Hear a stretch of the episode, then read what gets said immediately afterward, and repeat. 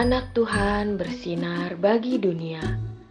Renungan tanggal 29 April, renungan untuk kelas balita sampai dengan 1 SD.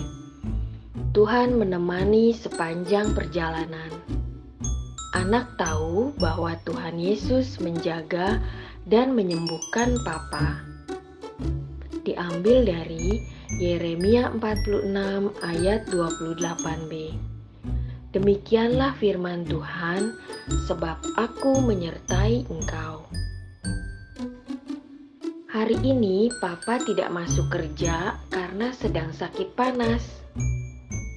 Mentari dari pagi menemani papa di kamar. Sambil membawa buku mewarnai, Mentari duduk di kursi samping tempat tidur papa. Mentari tidak beranjak sama sekali dari kamar tempat papa tiduran.